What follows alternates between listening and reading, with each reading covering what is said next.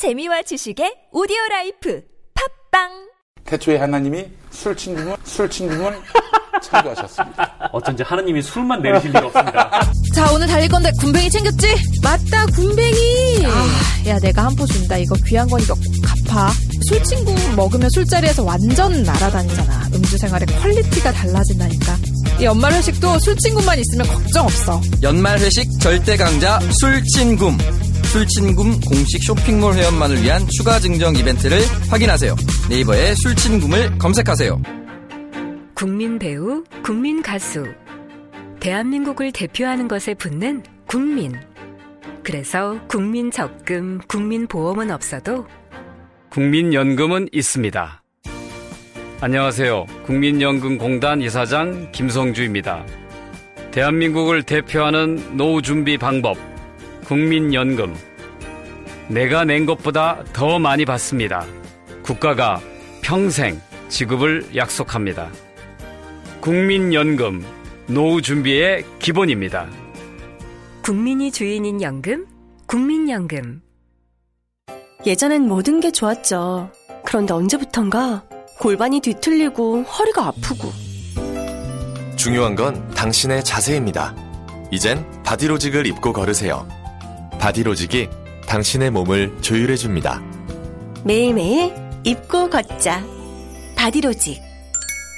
망설이지 마세요. 바디로직의 효과를 못 느끼셨다면 100% 환불해 드립니다. 자세한 환불 조건은 홈페이지를 참조하세요. 청개구리가 잘 안다. 청개구리가 잘 안다. 1등 주식 투자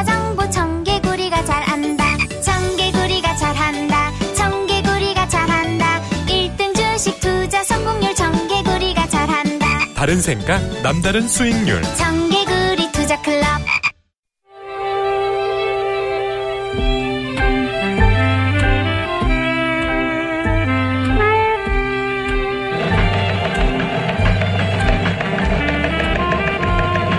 탈탈탈탈탈탈 수요정서 이장미 대표 나오셨습니다. 네. 안녕하세요. 네. 들을 때마다 잘 정했다는 생각. 네. 근데 요즘은 제 영혼이 탈탈탈탈 털리는 것 같은 그런 아, 생각들이 누구한테 많이 털리고. 있습니까? 지금? 어, 아니 뭐 여러 가지 이슈들이 많이 있기는 한데 요 근래에 제가 그올 초에 최저임금 산입범위 문제 때문에 네. 굉장히 많이 힘들었었거든요. 네. 그런데 요 근래 또 탄력적 근로시간제 네.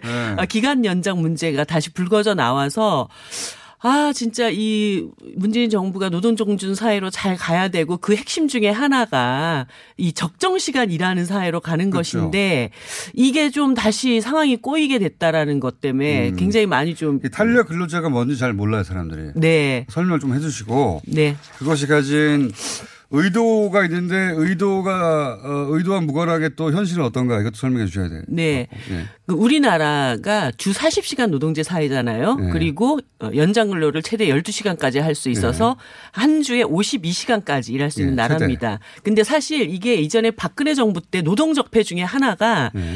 이거를 월요일부터 금요일까지만 적용한다고 하는 행정 해석을 했었어요. 네. 그래서 토요일, 일요일은 8시간씩 더 일을 하기 때문에 일주 최대 68시간 일할 수 있는 네. 사회다. 이렇게 규정을 했던 거를 그래, 그래 도 불법이 아니다는 거예요. 네, 그거를 어, 정권이 바뀌고 난 다음에 저희들이 엄청나게 노력을 해서 결국은 52시간 예. 어, 일주일 동안 이렇게 일을 할 수 있도록 했는데 이거를 그런데 한꺼번에 시, 갑자기 이것을 실행하게 되면 기업이 너무 부담이 많으니 올해는 300인 이상부터 시작해서 한 3단계에 걸쳐서 차근차근 이 일을 진행해 나가자 이렇게까지 물론 뭐된 겁니다. 재계에서는 그, 그, 그거 자체도 네. 문제라고 해서 끊임없이 보수지하고 경제지가 그걸 때려주고 싶으 네, 네. 그래서 어쨌든 그것도 유예 기간을 둔 거에 세 번에 네. 걸쳐서 그런데 어, 이게 실행되자마자 정부에서 어, 300개 이상 기업도 당분간 이걸 안 지켜도 처벌을 하지 말자. 그거를 탄력 근로자라는 이름으로. 아니요. 그러면. 이게 이제 한번 그 꺾이게 된 거고요. 그 다음에 요 근래에 나오는 얘기는 어떤 거냐면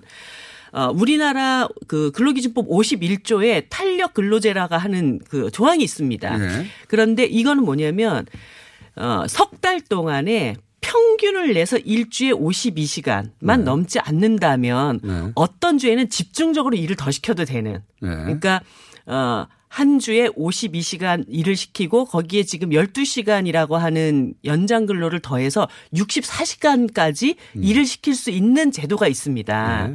어, 그렇게 되다 보니까 뭐 예를 들어서 석 달 아닙니까? 뭐 한 달은 뭐 매주 어뭐한 어, 뭐, 아, 62시간 그, 예, 일을 60, 하고. 62시간 정도 일을 하고, 하고. 어떤 주는 한 뭐 40몇 시간 일을 하고, 이런 네. 식으로 하- 해서 평균 52시간만 되면 되, 는 네. 근데 이거를 6개월까지 연장을 시키는 거예요. 네. 그 기간을. 네. 그렇게 되면은, 뭐가 문제가 생깁니까? 어, 예를 들어서 우리나라의 과로사, 과로질환의 기준이 음. 12주 연속으로 60시간을 일을 하는 사람들에게는 과로질환으로 과로사할 가능성이 굉장히 높다. 음. 그래서 이걸 산재로, 어, 음. 과로사 산재로 인정하게끔 되어 있어요. 그런데 6개월로 딱 늘리게 되면은 12주 연속으로 60시간 이상을 일할 수 있는 그렇게 일을 시킬 수 있는 사업주가 네, 합법적으로. 예, 네. 이렇게 되는 겁니다. 그러니까 합법적인 과로사가 벌어질 수 있는 음. 이런 일이 생기기 때문에 그리고 도- 이것이 적용되는 그 노동자들이 대부분이 어떤 사람들이냐면 예를 들어서 여름에 에어컨 설치하는 기사들 있지 음. 않습니까? 그 에어컨 설치 기사들은 굉장히 뜨거운 여름에 뭐 연속 10주, 12주씩 주말도 없이 일을 해야 됩니다. 이런 것을 방지하기 위한 것이 어이 이 근로시간 단축 의 중요한 어떤 그 논의의 핵심이었는데 뭐 예를 들어서 방송 스태프들 네. 그 방송 환경이 굉장히 좋지 않아, 않아요. 그래서 뭐 새벽 7시에 촬영이 시작됐다가 그 다음 날 새벽 3시에 끝나고 이런 일들이 비일비재하기 때문에 더하죠. 네. 영화계에 또 예, 제작을 조-. 종사하고 계시기 때문에 그래서 이런 것은 오히려 방송이나 영화의 그 촬영 환경을 좀 바꿔서 사람들이 갑자기 이걸로 가로사로 쓰러져서 죽지 않도록 하는 음.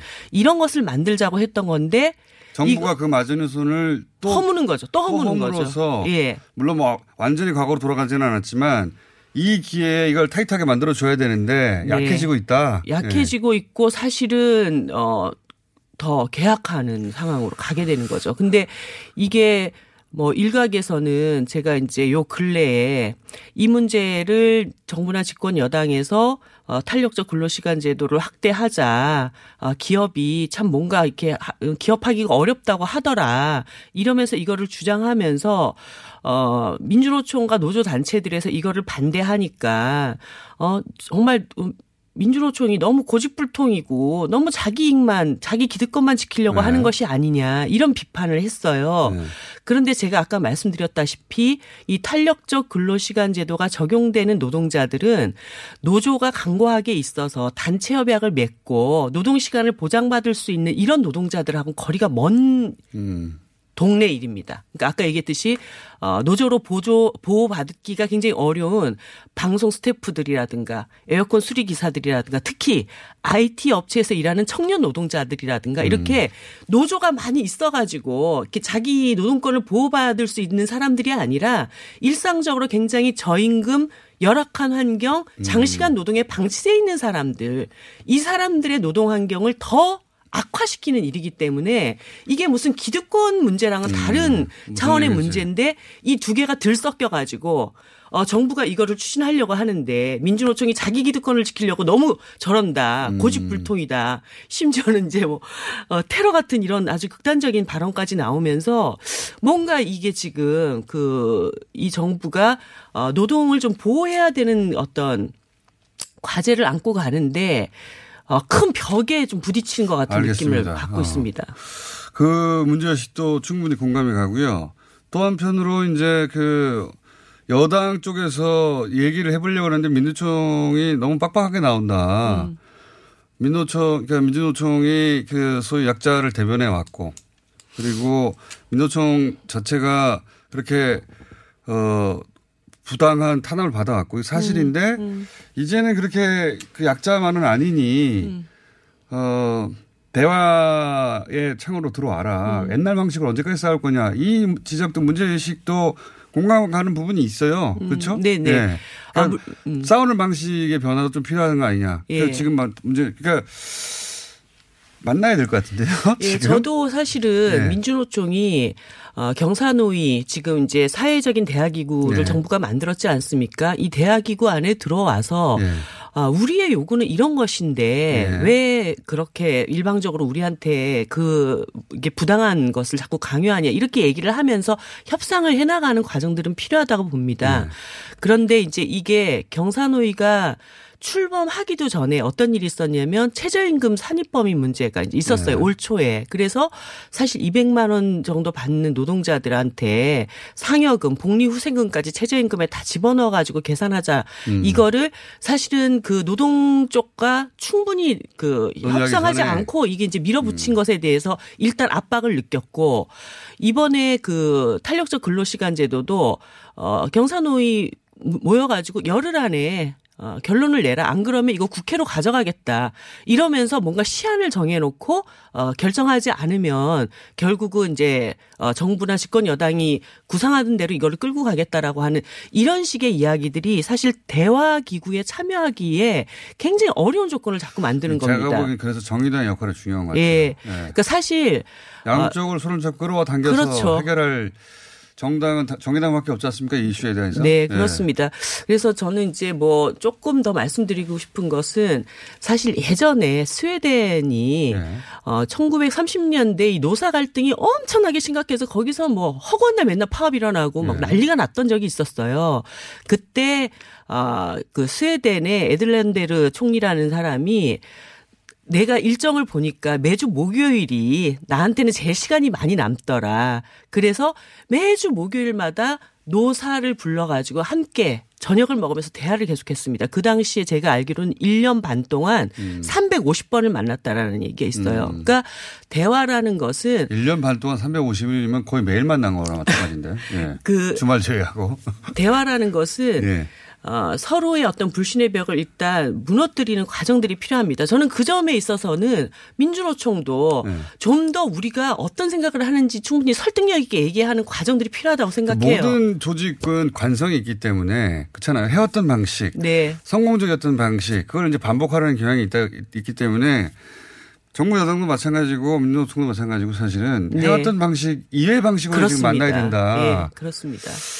그, 그 점에 있어서 제가 보기에는 이제 어쨌든 민주당이 여당이기 때문에 제가 보기엔 정의당만이 이걸 중재할 수 있지 않을까. 그런데 실제로 네. 그 문제를 풀 수 있는 자원이 또 많은 곳에서 조금 더 마음의 문을 열어주시는 것도 저는 필요하다고 봐요. 어, 맞습니다. 네. 네. 어쨌든 여당은 무한 책임이니까요. 정부 여당은 관련해서. 어. 근데 이제 제가 참 걱정인 것은 어 지난 대선 때 그 홍준표 대선 후보가 다섯 번의 그 TV 토론 때마다 어, 단골 메뉴로 들고 나왔던 것이 있습니다. 예, 귀족. 강성 노조 때문에 네. 이 나라가 망가졌다. 네. 그래서 어, 내가 경남 도지사 시절에 진주 의료원이 하도 귀족 강성 노조였고 맨날 파업을 해가지고 자기가 그 진주 의료원을 폐쇄했다 이런 얘기를 한 적이 있어요. 네. 그래서 제가 찾아봤습니다. 그랬더니 그 진주 의료원 노조가 89년도인가에 설립되고 난 다음에 파업 딱 한 번 했고 네. 그 노동자들 한 달 받는 이 월급이 280만 원이었어요. 근데 이렇게 사실과 무관하게 이런 얘기들을 반복 함으로 인해서 국민들한테 노동조합에 대한 혐오 의식을 상당히 심어줬거든요. 네, 맞습니다. 어, 그래서 저는 이제 이 새 정부 들어서서는 뭔가 이제 노조가 우리 사회에서 일하는 모든 사람들이 가져야 될 당연한 권리이고 어 그리고 어 그 노조를 더 많이 만드는 것이 좋은 일이고 어 노조가 자기 권리를 위해서 여러 가지 협상도 할 수 있고 이런 것들에 대해서 좀 좋은 긍정적인 언어와 신호들을 좀 더 많이 주는 것이 좋겠다. 저도 그거 동의하고요. 또 노조한테도 어, 당부들 그 민노총에도 당부드리고 싶은 부분은 이런 것도 있어요. 그러니까 촛불을 배신했다 현 정부가 그렇게 배신감이나 실망감을 느낄 수 있는 부분도 네. 있긴 한데 이제 이 그 저는 이제 대국민 메시지 관리 네, 민노총에 네, 네, 왜냐하면. 촛불이 민노총 것이 것이기만 한 건 아니기 때문에 네. 국민들이 훨씬 더 공감할 수 있는 방식으로 그렇죠. 예. 이야기를 해야죠. 예. 국민들을 자기 편을 끌어들이는 어떤 어, 메시지 관리도 부족한 건 맞아요. 네, 네.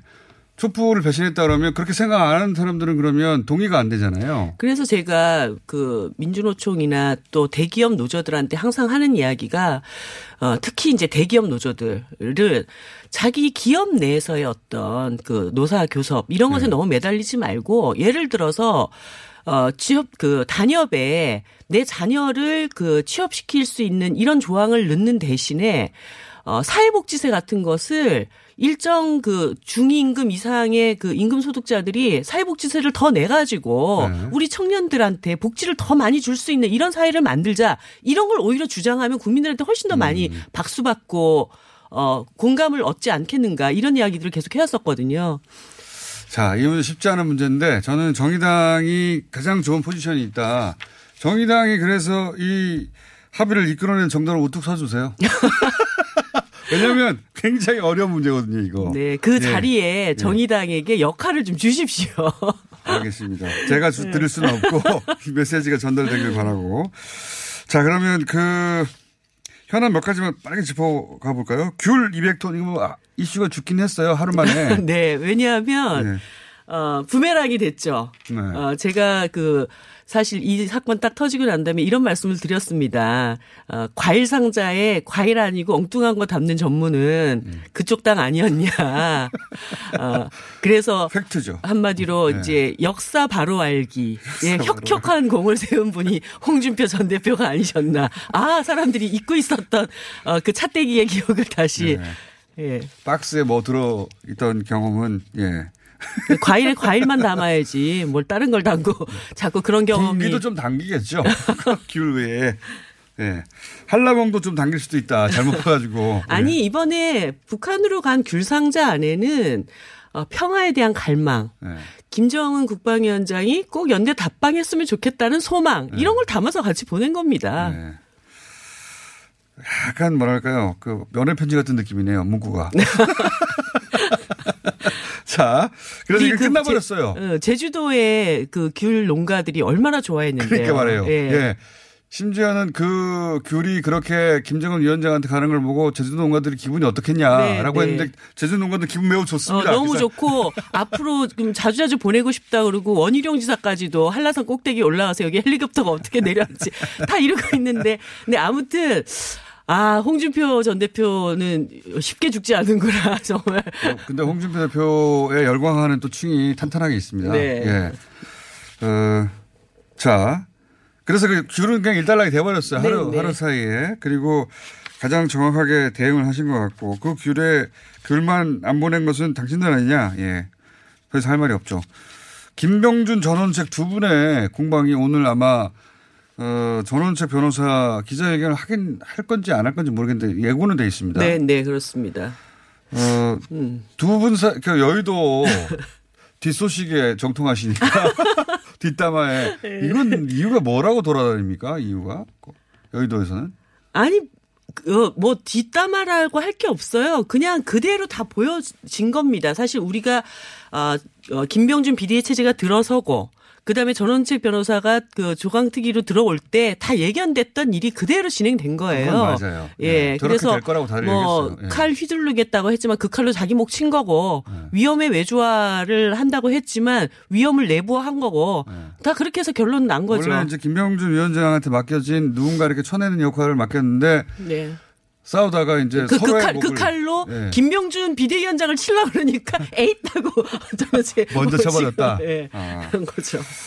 근데 아무튼 이번 과정에서 그 쟁점이 뭐였을까요? 아니, 그러니까 이번 과정에서 결과적으로는 어, 김병준 비대위원장이 꿈꾸었던 어, 내가 이 비대위를 잘 밟고 일어서서 나도 대권에 한번 도전해 보아야 네. 되지 않겠는가 하는 꿈은 좌절되었다. 좌절됐다. 어. 아, 좌절까지는 모르겠는데 뭐, 그러니까 그 가능하기 어렵게 됐다. 뭐 네. 이렇게 봐야 되겠죠. 여의도에서도 김병준 비대위원장이 이 비대위원장 역할 수행 이후에 본인이 경력을 쌓아서 대권을 도전한다 이런 얘기들은 있었죠. 뭐 그런 얘기는 충분히 예, 네. 예상할 수 있는 것이고 그분이 예전부터도 그 꿈을 계속 간직해 왔던 분이기 때문에 그런데 이제 이번에 과정에서는 뭐 결정타를 입으셨고 어이 과정에서 이제는 약간 중간파들의 입지가 사라졌다 자유한국당 안에서 음. 그래서 이제 친박계와 비박계의 진검승부 이제 국면으로 넘어갔다 그런- 이렇게 봐야겠죠. 예. 중간에 이제 김병준 비대위원장이 이렇게 조정하는 역할이나 네. 그런 걸 기대했는데 그 역할을 못하는구나라고 네. 생각하는 순간부터 이제 이제 맞부딪히기 예, 시작했어요. 예, 그죠? 예. 예. 맞부딪히기 시작했고, 어, 차기 원내대표 혹은 자유한국당의 차기 당대표가 앞으로 전국을 가늠하는데 굉장히 중요한데 나경원 의원이 원내대표가 될까요? 저는 아마 어렵지 않나 싶습니다. 금요일날 왠지 나오시는 분인데 아, 그분도. 그러십니까? 아니 왜냐하면 아까도 이제 얘기를 드렸지만 이 자유한국당이 본격적인 진검승부 국면으로 들어간 겁니다. 그래서 그렇죠. 비박이기는 친박이기든 아니면. 비박과 친박 사이에 타협점이 생기든 네. 이 중간파의 입지라는 건 이제 거의 없어졌습니다. 거기에다가 음. 어, 나경원 그 의원님 같은 경우에는 약간 중간인데. 탄핵 에서는 이쪽이랑 대립이 되어 있고 네. 그다음에 탈당을 안 했으니까 그, 또. 예, 또 비박계 입장에서는 사실은 약간 뒤통수 맞았다 나경원 의원한테 네. 이런 느낌을 갖고 있기 때문에 어느 쪽으로부터도 지원을 받기가 약간 좀 어려운. 그래서 어느 쪽으로부터도 지원을 받기 어렵기도 하지만 어느 쪽으로부터도 결정적 미움을 사지 않아서 또 될 수도 있는 거 아닙니까? 아, 지금은 네. 어, 나경원 의원을 끌어들여서 비박이, 친박이, 자기 대표 주자를 삼겠다 이런 국면은 아니지 않나 싶어요. 자, 그런 해석 이 있고요. 예. 그래서 기회가 있다는 해석도 있습니다. 자, 그럼 당대표. 왜냐하면 지금 남아있는 공소는 여기밖에 없어요. 자유한국당의 당대표가 누가 되느냐. 다른 데는 다 정해져 있거든요. 네. 그리고 당대표가 누가 되느냐에 따라 이제 어디로 확 가겠죠, 이제 아마도. 네. 그래서 그리고 얼마 안 남았고 누가 됩니까? 황교안 전 총리에 대해서는 어, 온실속의 화초라고 네. 2부에 김성태 원내대표 나와서 아무튼 역대 그 과정들을 봤을 때 황교안 총리 같은 케이스가 아, 정치적인 과정에서 성공한 경우는 별, 별로 없기 때문에 저는 뭐 이렇게 큰 음, 당대표 안될 것이다. 실익이 있, 있겠는가 아예 안. 나올 것이다 얘기도 많아요. 예, 뭐 당대표는. 이렇게 그런 분들 있잖아요. 끝까지 쪼우다가 아 내가 저 큰 장벽을 넘어가야 하프 영화 되나 아닙니까? 끝까지 쪼우다? 뭐 이런 경우들이 비일비재했기 때문에 예. 자, 그러면 남은 걸 오세훈 전 시장인데 오세훈 전 시장에 대해서는 오락가락한다는 표현을 또 하셨어요. 김성태 의원이. 왜냐하면 바른당 때 이제 일을 보고 그런 것 같아요. 예. 네. 아무튼 그런 분들의 특징은 어떤 강력한 세력이 자기를 확실하게 밀어줄 때 결단을 하는 어, 김성태 원내대표의 당대표 출마 당선 가능성. 김성태 원내대표님은 상당한 의지를 가지고 있다는 걸 제가 알고 있고요. 아, 여의도에 그렇게 돌아다니고 예. 있습니다. 본인은 아닌 척하고 하셨는데. 아, 그, 그렇습니까? 그래서 아마 예. 이번에 원내대표 선거 1라운드 이 결과가 굉장히 이후에 그 거론되시는 분들의 어, 결정에 차, 음. 알겠습니다. 네. 한 가지만 더 짚고 끝낼게요. 이현주 의원이 네. 급부상을 하고 있어요. 예. 어떤 급부상하는 방식을 굉장히 잘 아시는 것 같아요. 그냥 국민들한테 짜증나는 얘기를 막 던져. 그래가지고 일단 기사에 막 걸려. 이렇게 가고 있지 않나. 손학규 대표하고도 막 네, 예, 근데- 당, 대표하고 그렇게 싸우진 잘 않거든요. 예, 그것도 그렇지만 저는 그 프레임에 너무 놀랐습니다. 아, 친문이냐 반문이냐. 예. 그 이게 문재인 대통령이 한 정당 안에서 개파 수장이 아니잖아요. 이 나라의 대통령입니다. 네. 그러면은 이렇게 이게 친정부를 할 거냐 반정부를 할 거냐 뭐 이렇게 묻는 것인지 아 정말 놀랍습니다. 그 그래서 자신만의 포지션을 지금 잡아가고 있어요. 그죠? 예, 뭐 제가 볼 때는 자유한국당 배를 타고 낙동강을 건너서 부산 영도에 안착하는 것을 자신의 목표로 하고 있죠. 거의 기정사실인 것 네, 같고 성공할 거라 보십니까? 결국은 당선돼야 되는데. 어, 영도 주민들이 정말 참을 수 없지 않을까요? 자 이렇게 해가지고 정, 어, 이정미 대표와 이현주 의원의 대결각이 섰습니다. 바라던 바고요. 두 분이 좀 많이 싸워주세요 그러면. 제, 제가 굳이 그분하고까지 뭐 싸우고 싶지 않습니다. 근데 요즘 가장 핫하니까요. 이분이 얘기만 하면 기사가 되니까. 네. 예. 언급하지 않을 수 없습니다. 자, 여기까지 하고요. 혹시, 아, 이거 얘기했어야 되는데 못한 얘기가 있다 싶으면 문자로 주세요. 저희가 소개해 드릴 테니까. 네, 알겠습니다. 자, 여기까지 하겠습니다. 정의당 이정미 대표였습니다. 네, 감사합니다. 예. 사장님 계산이요. 아, 카드 수수료 때문에 남는 게 없네. 누가 한숨 소리를 내었는가? 자영업자들이 카드 결제 수수료 때문에 내는 한숨 소리라 하옵니다. 카드 결제 수수료가 없는 서울페이가 곧 시행되지 않느냐? 그래서 지금 가맹점을 모집한다고 하옵니다. 서울 자영업자들은 듣거라. 서울페이 가맹점으로 가입하여 카드 수수료 0% 혜택을 누리도록 하라. 가입 신청은 인터넷에서 서울페이를 검색하라신다. 이 캠페인은 자영업자의 삶을 바꾸는 서울 10년 혁명 서울특별시와 함께합니다. 여보, 요즘 피부가 좀 까칠해 보이네요. 많이 피곤하세요? 아, 그래 보여? 근데 당신은 갈수록 피부도 좋고 생기 있어 보이네. 이제 매일 아침 우아로 파프리카 한 잔씩 드세요. 어? 파프리카가 이런 맛이었나? 과일향이 아주 좋은데. 우아로 파프리카는 비타민C가 풍부해서 피로회복에도 좋고 피부에도 아주 좋아요. 우아로 파프리카는 정말 특별하다고요. 엄마, 오하로 파프리카 주스 주세요. 오하로 파프리카를 검색해 보세요. 구입문의 1833-8829. 안녕하세요. 배우 박진입니다. 추운 날씨만큼 난방비 걱정도 많이 되시죠? 음, 제가 난방비 아끼는 꿀팁 하나 알려드릴까요? 그건 바로 보일러를 열 효율 높은 친환경 보일러로 바꾸는 거예요. 열효율 높은 친환경 보일러는 연간 13만원 정도 난방비를 절약해주고 최대 5만원 상당의 서울시 에코마일리지도 받을 수 있대요. 거기다 미세먼지와 온실가스 배출을 10분의 1로 확 줄일 수 있다니 우리 집 보일러 열효율 높은 친환경 보일러로 바꿀 만하죠? 자세한 내용은 120 다산 콜센터로 문의하세요. 이 캠페인은 서울특별시와 함께합니다. 아직도 안 떠보셨어요? 매년 뜨고 계시다고요? 무슨 얘기 하시는 거예요? 모자뜨기 말이에요. 털모자로 아프리카 신생아들의 체온을 높여 건강하게 자랄 수 있도록 돕는 캠페인 모르세요? 세이브 더 칠드런은 직접 든 털모자와 필요한 물품들로 위험에 빠진 신생아들을 돕고 있습니다. 지금 검색해보세요. 신생아 살리기 캠페인. 여러분의 참여가 신생아의 생명을 살립니다. 세이브 더 칠드런.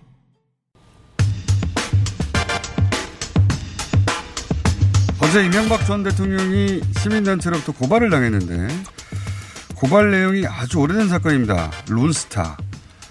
고발 내용은 이명박 김앤장 론스타 국제 국세 재포탈 횡령 사건. 이름도 깁니다. 어, 론스타는 오래된 사건인데 여기에 김앤장이 등장하고 국세 포탈 횡령이다. 예.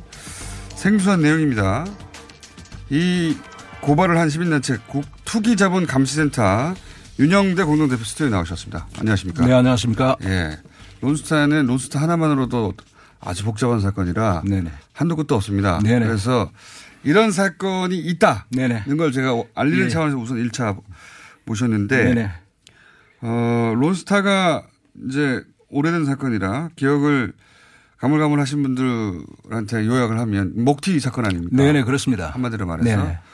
외환은행을 론스타가 인수했죠. 네네. 그게 벌써 15년 전입니다. 네네. 2003년도 일이죠. 네. 네. 근데 인수할 때부터 네네. 어, 자기 자본 비율 조작해서 거의 헐값에 인수했다. 네네. 여기서부터 출발 아닙니까? 네, 그렇습니다. 네. 잠깐 설명을 드리면은 네.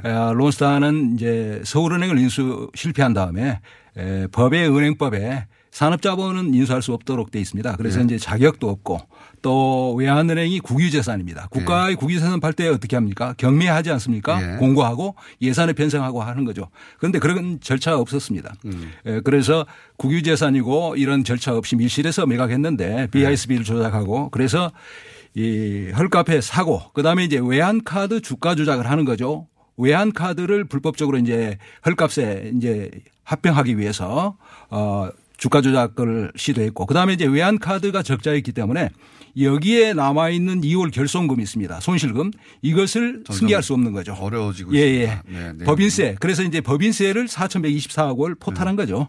이 사건이 이 론스타가 자행한 범죄 행위의 포탈했다는 내용을 다시 한번 설명해 주시죠. 네네. 그러니까 이제 핵심은 세금 낼 거 안 냈다는 거 아닙니까? 그렇습니다. 예. 세금 낼 거 안 냈는데 예, 예, 예. 그 세금 낼 거 안 내는데 김현장이 어, 관여하였다. 네네. 그런 네. 의혹이 있다. 어, 의혹이 그럼. 아니라 실제 관여했습니다. 네. 김현장이 있었기 때문에 조세 포탈을 했고. 김현장이 있었기 때문에 조세 포탈을 했다고 단정하시면 제가. 네, 단정합니다. 단정. 아, 예, 네. 명확합니다. 그것은. 왜냐면은 그 문서들이 다 있는 거죠. 네. 어, 김현장과 미리 이렇게 조세 포탈을 하겠다. 이런 당시 김현장이 이 론스타의 법률 대리인이었습니까? 아, 당연히 법률 대리인이었죠. 근데 여기에 이명박 대통령 왜 들어가는 겁니까? 아, 이 사건은 이제 이명박 대통령하고 연관되는 것이 네. 예, 국세 이제 조세를 포탈해서 예. 저희들이 이제 추징을 요구했었죠. 그래서 예. 국세청이 예, 그 중에서 일부를 추징했어요. 1836억 그러니까 과징금. 4,124억 원을 포탈했다고 주장하시는데 네. 그때 중에서 1,800억대 상당은 추징했다. 예, 그렇습니다. 예, 예, 그런데 추징했는데. 추징했는데 이명박 대통령이 당선되고 나서 예. 어, 한승수 국무총리 김현장 출신 아니겠습니까? 예. 그다음에 이명박 대통령의 당선의 공신이 이재우 김현장 아, 대표 변호사 홍 대표. 예, 예. 후원회장이었죠. 그래서 이, 이 사람들이 이제 한승수 국무총리가 되는 것도 연관이 영향- 되고 영향을 미쳤다고 예, 보시고. 그렇습니다. 근데 그다음에 그 후원 회장이었고 그리고 네네. 김현장 출신이었다고 해가지고 론스타 불법 행위를 어 뭐랄까요 목과하고 네. 보호했다 이렇게 아. 단정할 수는 없는 거 아닙니까? 아, 그래서 이제 구체적인 내용들이 있는 거죠. 왜냐하면은 네. 이제 조세 심판원에 이제 론스타가 이 세금 추징이 잘못됐다 네. 이렇게 제소를 하고 에, 그때 이제 조세 심판원을 관리하는 사람이 한승수 국무총리죠. 네. 예, 국무총리가 조세 심판원 심판관 이영우라는 사람이 있습니다. 예. 그 다음에 두 사람을 대기 발령을 해버린 거죠. 그 심판부가 대기 발령을 해버리면 와야 되는 거 아니겠습니까? 누가 있습니까? 한승수가 있습니다. 퇴임하기 직전에. 아 지금 말씀은 네네. 이 조세 관련해서 판정을 내릴 네. 그 심판원 심판원의 역할을 중지시키고 그렇습니다. 항성수 당시 국무총리 예, 예. 국무총리였죠. 네, 김현장 국무총리. 고문 출신이. 예, 예. 근데 김현장은 론스타의 법률 대리인인데 네네. 론스타 법률 그러니까 론스타를 법률 대리하던 법무법인 출신인 한성수 국무총리가 그 예. 판결에 개입한다는 게 예, 말이 예. 되느냐? 근데 예. 개입했다고 어떻게 단정하십니까? 아, 그 명령을 했고 그 다음에 또 주심 심판관을 나중에 김현장에서 스카우트 하죠. 그래서 이제 아, 이 그렇게 됩니까? 예? 예, 예. 그래서 이 심판부를 이 심판부가 와야 돼 가지고 전원 심판부에 배정을 하게 되는 거죠. 네. 예, 그래서 이건 뭐 어떤 총리의 위력으로서 심판부로 와야 한 국기문란 사건이죠, 사실은. 그리고 나서 예. 그 심판을 했던 사람은 다시 김현장으로 그렇습니다. 뇌물이죠. 예, 예. 그 다음에 이제 그 저변에 그런 의혹을 가진다. 아, 저변에 음. 저변에 또 있습니다. 또 있어요? 윤주 윤중현 지경부 장관이죠. 예. 국세 이거 횡령한 것 처리해야 할 사람입니다. 그런데 반대로 묵인하는 거죠. 묵인했다고 어떻게 말씀? 왜냐하면은 이게 이제 국세청이 추징했기 때문에 조세 네. 포탈로 처벌하도록 이 내용을 금융위원장 시절부터 보호해왔던 사람입니다. 그런데 이 사람이 금융위원장을 끝나고 김위원장에서 돈을 받았어요. 이런 사람이 돈을 받았다는 건 어떤 돈을 받았다는 거? 합법적으로 뭐. 하고- 아 고문요. 예, 고문해서 고문으로 영입해서 뇌물을 준 거죠. 그 다음에 이 사람이 뇌물이라고 단정할 수 없고 아, 고문 뇌물이죠. 역할을 했으면 고문료를 주는 거 아닙니까? 아, 그렇지 않습니다. 뇌물, 뇌물이죠, 이것은. 아, 이건 뇌물이죠. 아니, 우리가 그 생각해 보세요. 그 사람이 가서 김현장에 가서 무슨 일을 하겠습니까? 그 앞에 금융감독위원장 할때 예. 각종 그 비금융주력자 산업자본인지 이런 것도 밝히지 않고 비호해 왔어요. 그래서 전반적으로는 네. 이명박 정부와 그 당시에 어그 자리에서 그걸 관리해야 될 책임이 있는 관료들이 네네.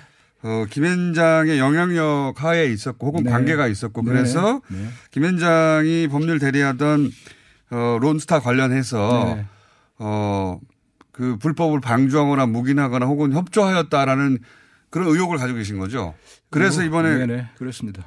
그리고 그게 이명박 정부뿐 만 아니라 이명박 대통령까지도 책임이 있다. 당연히 국세 추징에 대해서 조세 포탈인데 실제 네. 이 추징해야 되는 것이 의무 아니겠습니까? 대통령의 그 금액이라는 게 수천억에 달하는 금액에 대해서 대통령이 승인하지 않으면 안 되는 거죠. 그래서 그 다음에 이재우가 대통령에 대해서 후원회장 하면서 김현장 출신들이 선거장 되지 않겠습니까? 김현장의 대표 변호사 그렇습니다. 이재우 예, 변호사를 예. 말씀하시는 네네. 거죠. 예. 그래서 그 자체도 뇌물인 거죠. 이명박 대통령도.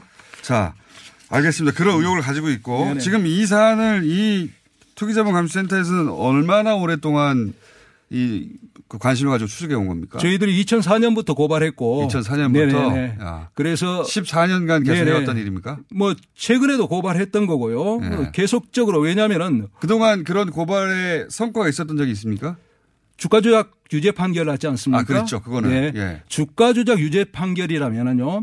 이 주가 조작 공범인 존 그레이켄, 스티븐 리 이런 사람들 범죄인 인도 요청해야 됩니다. 네. 그분들에 대한 체포 영장은 떨어지지 않았습니까? 그때? 체포 영장 기각 수차례 기각했죠. 도피하, 도피한 거 아닙니까? 네. 도피했죠. 예, 예, 도망갔죠. 예. 이 도피하게 만들어주는 사람들이 있습니다. 대법원장 이용훈이라든지 이런 사람들이. 아, 명확한 대- 거죠. 대법원장이 설마 도피를 도와줬을까요?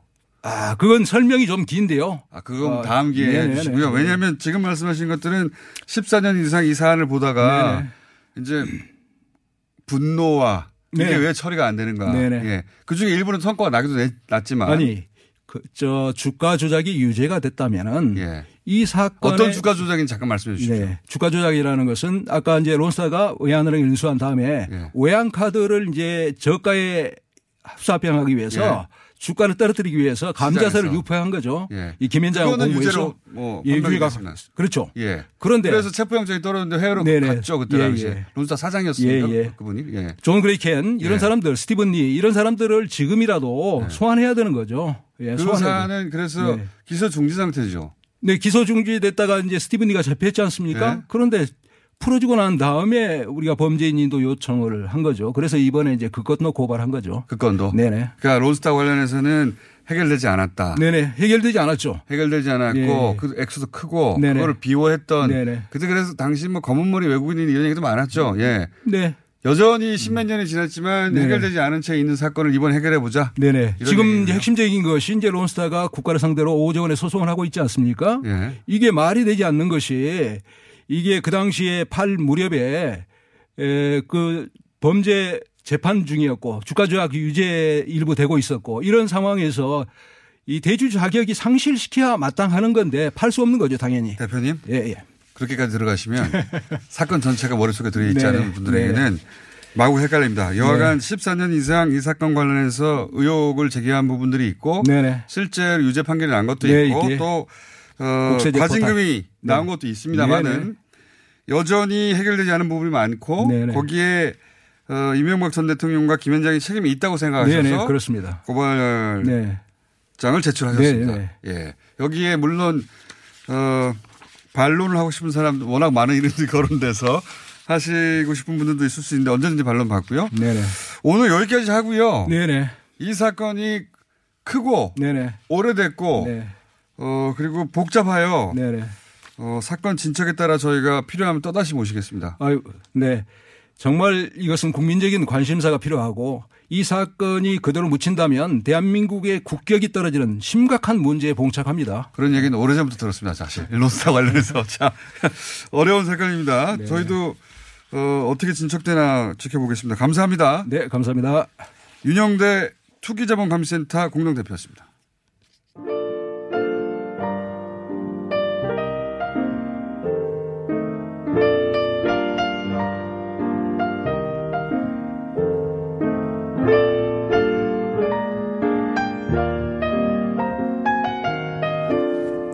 불친절 AS 김성태 대표의 이야기는 1도 동의가 안 되는데 이상하게 반갑네요.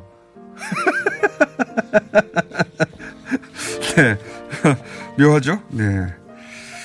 자, 어, 한국 마사회 통근버스에서 뉴스공장이 나온다는 제보가 있습니다. 네. 통근버스에서 뉴스공장이 나오는 경우가 어, 지금까지 최대 히트는 유- 그 삼성전자였는데 삼성전자 얘기 한참 하고 있는데 네, 통근버스에서 뉴스공장을 틀어주시는 사례도 저희한테 알려주세요. 네, 재밌습니다. 소개해드리겠습니다. 여기까지 하겠습니다.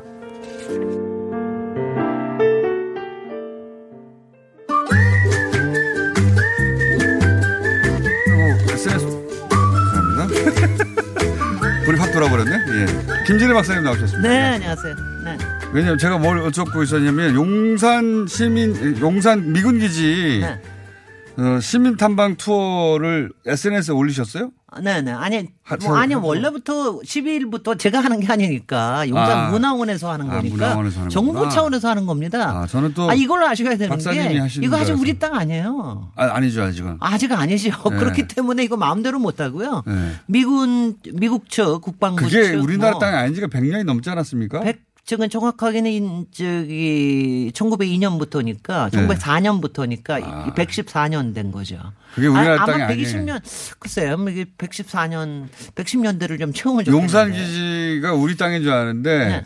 우리 땅이 아닌 거예요. 아, 지금 전혀. 현재도 아직 아닌 예, 겁니다. 그래요. 왜냐하면 저희가 하도 뭐 거의 20여 년 얘기해 왔기 때문에 이미 반원이 되지 않았나 그렇게도 그렇게 알고 있죠. 분이 있는데 이 지금도 올해 이제 평택으로 굉장히 많이 이전을 했잖아요. 올해 네. 말에 이제 한미 연합사까지 이전을 하고 나면 아직도 뭐가 남아 있어요? 아직도 남아 있어요. 그리고 2020년까지도 아직도 지원 여러 가지 시설은 아직도 남아 있습니다. 2020년까지 할 거고요. 그래서 그래서 하는데 일단 어, 한미연합사까지 가고 나면 시설의 반환 얘기 나왔는데 게 아직도 안 됐어요. 반환 협상도 아직 안 끝났어요. 아. 그러니까 반환 협상하고 특히 환경 조사를 해야 되기 때문에 이게 만만치 않은 과제가 남아 있습니다. 어, 근데 지금 그런데 이제 버스 투어를 하고 있다. 버스 투어를 이제 국토부하고 서울시하고 해가지고 시작을 했는데 11월 12일 날 시작을 했습니다. 그거 하니까 저도 네. 이제 미리 버스 투어는 왜 하는 겁니까? 아니 이제 많이 시민들한테 알린다고 하는 건데 아이디어를 얻으려고 그러나? 아니 근데 여섯 번 하고 네. 한 번에 33명이니까 한 200명한테 오픈하는 얼마 안 거예요. 되네요. 네. 근데 이거를 갖다가 저도 미리 막 홍보 좋은 기회다 하고 막 홍보를 했더니 그거 열자마자 2분 만에 매진됐어요. 근데 우리 오늘 PD 얘기로는 5초 만에 매진됐다. 이분이 아니라 근데 내년까지 늘려야 되겠네요. 아니 그리고 내년에도 계속 하긴 한다고 그러는데 이게 본격적으로. 반환이 되고 나면 그러면은 이제 정말 이거 완전히 시민한테 open하는 가보셨어요? 그 투어로? 아, 저는 아유 저, 저, 저, 저 투어로 가실 필요가 없다. 시민한테 기, 기회를 드려야죠. 네. 그러면 그거 타고 그 안에 들어가가지고 뭐 뭐, 뭐, 그러니까 한 여- 여덟 개 지역 정도를 다니는 겁니다. 메, 메인 지역 다니고, 이제 특히 주- 뭐 중요한 것들, 일본 군 시설들, 뭐 작전 사령부 했던 거, 네. 미군 연합사 뭐 해가지고 쭉 다니는 건데, 버스 투어 자체는 이제 들어가서 보셔서 잘 보시고요. 그, 혜택, 그, 그야말로 혜택 받은 200여 명 잘 눈 뜨고 오셔가지고 앞으로 이제 용산 공원 만드는데 많이 음. 얘기를 해 주시고요. 이- 그 일제 시절에 일단 이건 너무 모자라요. 아, 일단 숫자- 이건 가장 모자라요. 그 그리고 정도면. 200명의 서울 시민 가지고 안 되잖아요. 적어도 수만 수십만이 가서 보고 나야. 그러니까 버스 한 대가 아니라 한 10대씩 돌려야 되는 아, 그, 거면 한 아니, 그래서 우리가 내년 작년에도 얘기 한 번 했지만 이걸 하여튼 공개하는 행사를 좀 더 길게 가져야 된다. 그래서, 사람들이 정부가 그걸 보고 시민들의 상상력을 도해서 글쎄, 그- 예. 그래서 아니 그래도 정부가 굉장히 지금 좋은 변화를 보이고 있는 게 사실은 이게 설계자도 정해졌고 아직 기본 계획이 확정은 안 됐지만 안도 있어요. 정부가 가지고 있는 안 생태 공원으로 만드는. 근데 네. 이제 그거를 그대로 픽스하는 게 아니라 많은 것들을 이제 시민들의 저도 아니 그리고 뭐. 안이 좋아지고 말고가 아니라 일단 시민들이 참여하는 것 자체가 굉장히 중요한 것이라고 봐서 제가 오늘 이걸 얘기를 하면서 그러니까 일단 반환이 안 됐다는 거 절대로 아셔야 되고 100, 110몇 년이요? 그 다음에 110년 반환 협상과. 환경조사하는 과정에서 굉장히 중요한 이슈가 몇 가지가 있는 거는 알려드리면 어, 일단은 이게 저기 그 환경 오염이 되는 데가 꽤 많습니다. 그동안 기름 네. 누출 사건도 많고 그래서 근데 이 부분에 대한 종합 비용을 누가 되느냐 이것 때문에. 문제가 되는데 아니 그때 자기들이 했는데 오염을. 뭐 예를 들자면 네. 제가 이번에 이제 부산에 하얄리아 부대라고 있었던 게 있어요. 예, 서울에. 뭐 한 뭐 한 5분의 1, 4분의 1 유명한 정도밖에 안 되는데 이게 네. 공원이 됐어요. 부산 시민 공원이. 네. 오픈한 지 한 4, 4년 정도 됐습니다. 근데 이게 처음에 3억 든다고 그랬어요. 그래서 부산에서 자기네들이 부담하겠다. 네. 나중에 얼마 들었는지 아세요? 143억. 그만큼 많이 환경을 그렇게 그러니까 제대로 조사 안 하고 성급하게 반환받으면 그런 문제가 생긴다는 겁니다. 음. 그래서 우리가 오래오래 참은 만큼 훨씬 더 짚고 반환 받아야 된다. 그 다음에는 이제 여기 사이에 제가 그때 배꼽에 배꼽 중에 드래곤 호텔이 있다고 제가 얘기를 했는데 네. 아, 그 드래곤 호텔을 하여튼 간에 어떻게든 좀 없애보자. 그럼 청와대에서 좀 관심을 갖고 있으니까 그거는 좀 얘기가 되고요. 그 다음에 이제 미 대서관. 예. 저, 뭐 그것도 얘기했는데 그 맨 위에 후암동에 붙어 있는 이 동, 동서축으로 이만한 땅이 네. 그미 대서관에 가게 돼 있어요. 근데 그거는 하여튼 위치도 위치려니와 거기가 남북축이 굉장히 중요한 데가 아니에요. 남, 남북으로 기니까. 근데 맨 위를 갖다가 그렇게 통째로 그냥 탁 막아버리니까 이것도 좀 했으면 좋겠다. 그러니까 아직 제일 좋은 땅은 미국 관련 대사관이나 이런 어, 네. 그런 시설들이 있어요 보면 꼭 그래서 제가 네. 부산 시민공원 갔다 온 얘기를 잠깐 좀 해드리면 좋겠는데 그 하일리 부대 2010년에 제일 먼저 반환된 데입니다. 네. 그리고 제일 성급하게 시민공원으로 만들었어요. 첫 그러니까 이거는 경험이다 뭐 보니. 지금도 가면은 참 뭐 좋긴 좋긴 좋습니다. 그런데 이제 몇 가지 문제를 하는 게 성급하게 반환받았기 때문에 아까 얘기한 대로 환경조사나 이런 것들이 제대로 안 됐다. 비용 부담을 그 많이 다음에 했다 우리가. 그다음에 두 번째는 그냥 그야말로 한 번 설계 공모해가지고 그냥 시민 저기 미국 사람이 당선됐어요. 그래서 그 안으로 그냥 했어요. 음. 그러니까 공원이 뭐 좋기는 좋은데 지금도 부산 시민공원 굉장히 많이들 자랑스러워 하시겠으나 가서 보면 아쉬운 데가 참 많습니다. 음. 일단은 이제 공원을 고, 그러니까 공원이라고 그러니까 너무 갖고 놨어요. 하여튼간에 왜냐하면 저는 너무 인공적이다. 아니 그리고 너무 짧은 기간 또 3년 동안 공사를 하고 나니까 뭐 산책로 너무 잘해놨지만 아, 왜 그렇게 하는지 몰라요. 좀 긴 시간 동안 나무 자랄 시간 그러고 나면 공간 만들 시간 이런 것들을 좀 하지 못하고 또 그거 빨리 안 하면 답답해가지고. 안그 다음에, 아, 그래도 네. 그거의 문제고요. 그 다음 세 번째. 그렇게 해놓고 다 주상복합 고- 초고층 안바닥으로 만들어 놨습니다. 그러니까 그 주변에 다 아파트입니까? 초고층? 초고층 뭐 주상복합 오피스텔 이런 것들인데 지금 뭐 용산도 이미 그렇게 되고 있습니다. 주변에. 센- 이미 그렇게 됐지만. 뉴욕의 센트럴 파크처럼 되고 주변에 고층 빌딩 있는 것처럼 그렇게 만들고 아니 근데 고층 건물도 이제 오피스라든가 좀 공공성이 있는 건 모르겠는데 아파트로 하니까 앞마당으로 만드는 거죠. 근데 용산공원도 이미 그렇게 되고 있는데 제가 여기서 이제 한 가지 더 얘기 드릴 게 요새 용산 이 기지에다가 임대주택 짓겠다는 또 얘기가 나오는데 저도 30년 전에 이 논쟁 해봤습니다. 근데 이제 뭐 그거에 대해서는 시민들이 잘 판단하실 거로 믿고요. 우리 막 초조해 하시니까 이 정도로 끝내겠습니다. 아니 10초 남았는데요. 저희 방송 10초는 긴데요. 아니 하여튼 용산공원은 앞으로도 끊임없이 아마 제가 보기에 앞으로 주제로 삼아야 20년 되겠네요. 동안 얘기할 것 같아요. 김진애 박사님이었습니다. 내일 뵙겠습니다. 안녕. 안녕.